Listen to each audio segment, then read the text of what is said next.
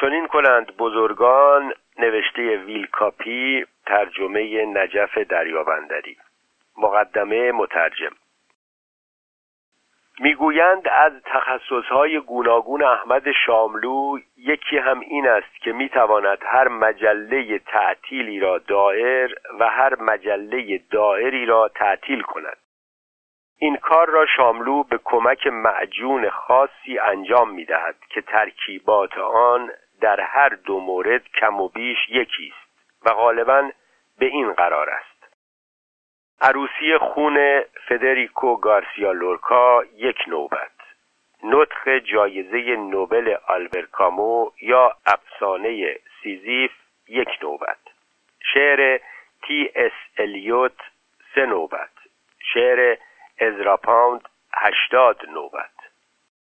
بحثی درباره دستور زبان فارسی به قلم خود شاملو و کتاب کوچه و کاریکاتورهای قدیمی استاینبرگ و دوبو به مقدار کافی. هیچ مجله تا کنون نتوانسته است در برابر این معجون مقاومت کند. به این معنی که اگر تعطیل بوده فورا دائر و اگر دائر بوده فورا تعطیل شده است.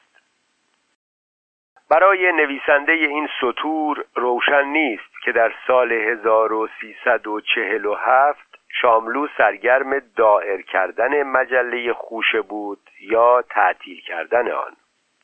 آنچه مسلم است شاملو در مجله خوشه کار می‌کرد و لذا باید به یکی از این دو کار سرگرم بوده باشد. از آنجا که اکنون مدت هاست مجله خوشه در محاق تعطیل به سر می‌برد می‌توان تصور کرد که در سال مورد بحث شاملو در حقیقت مشغول تعطیل کردن مجله بوده است. از طرف دیگر چون قبل از سال مورد بحث هم باز خوشه مدتی در محاق تعطیل به سر می برد به آسانی می توان نتیجه گرفت که شاملو در آن موقع مشغول دائر کردن مجله بوده است. این ظاهرا از آن موارد نادری است که دیالکتیک هگل راست در می آید و جمع ازداد واقع می شود.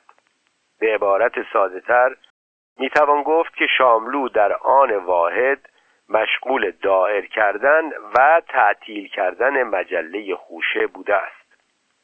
و به کسانی که ممکن است تصور این قضیه برایشان دشوار باشد می توان یادآور شد که هر مجله‌ای ولو خوشه برای آنکه بتواند تعطیل شود ناچار باید قبلا دائر شده باشد و لذا دائر کردن و تعطیل کردن مجلات متقابلا با یکدیگر مرتبط و بر یکدیگر متکی هستند.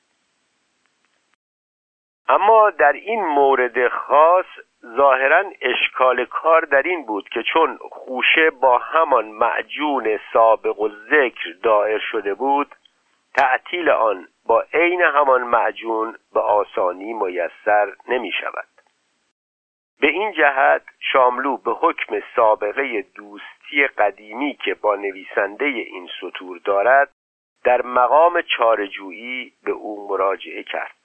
بر حسب اتفاق نویسنده این سطور در آن موقع مشغول خواندن کتابی بود تحت عنوان انحطاط و سقوط غالب اشخاص به قلم یک نویسنده شهیر آمریکایی به نام ویلکاپی به محض طرح شدن مسئله از جانب شاملو نویسنده این سطور به فراست دریافت که اگر چند قطعه از کتاب مزبور در خوشه درد شود مقصود حاصل خواهد شد. و این کار را به شاملو پیشنهاد کرد.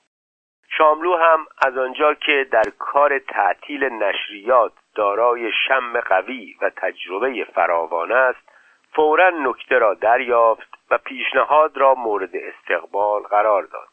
بدین ترتیب نقشه جامعه عمل پوشید و مجله خوشه در ظرف مدت کوتاهی به صورتی که ملاحظه کرده اید درآمد. کتاب حاضر تجدید چاپ همان قطعات است تجدید نظر مختصری هم در آنها به عمل آمده تا عدم انتباقشان با شرایط زمانی و مکانی کامل شود و به خصوص تصرفات سردبیر مجله که در آن موقع صرفاً به منظور تقویت تأثیر خاص آن در معجون مورد بحث انجام گرفته بود اکنون که آن قضیه منتفی است حذف شده است. دو قطعه جدید هم به قطعات سابق علاوه شده است. قطعات جدید عبارتند از خئوپس یا خوفو و پریکلس. ابتدا در نظر بود که قطعات بیشتری علاوه شود ولیکن چون پاره ای از اشخاص محترم در این گونه موارد استعداد خاصی برای جریه دار ساختن احساسات خود نشان می‌دهند از این کار صرف نظر شد.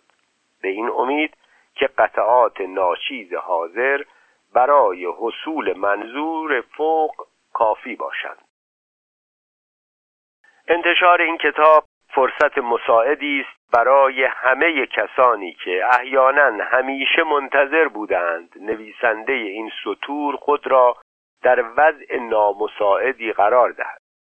زیرا که در این کتاب مترجم نه تنها اصل امانت در ترجمه را زیر پا گذاشته بلکه در حقیقت می‌توان گفت که به هیچ اصلی پابند نمانده است. در کتاب حاضر چنان که اشاره شد قطعات فراوانی از متن اصلی ساقط شده سهل است در قطعات ترجمه شده نیز جملات و عبارات فراوانی از قلم افتاده و به جای آنها حتی در جاهای نامربوط دیگر جملات و عبارات جعلی فراوانی گنجانیده شده است که به علت جعلی بودن در متن اصلی به هیچ وجه دیده نمی شود.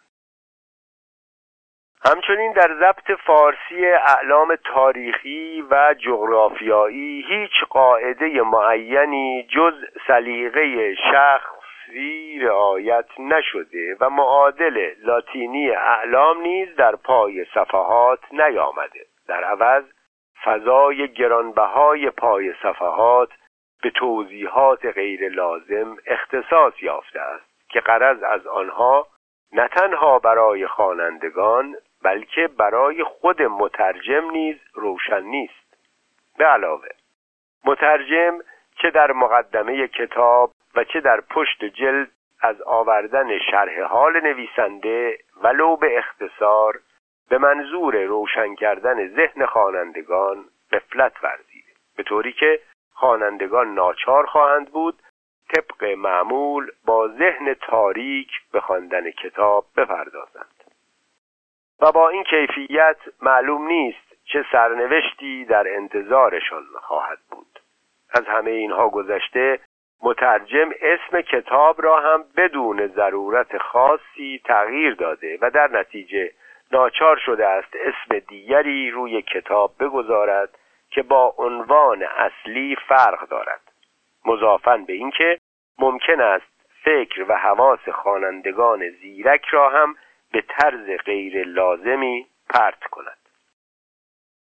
به این ترتیب می‌بینیم که مترجم خود را مستوجب انواع و اقسام انتقادات و حملات جوانمردانه و ناجوانمردانه ساخته است و معلوم نیست چه نیرویی خواهد توانست او را از ورطه نیستی نجات بخشد.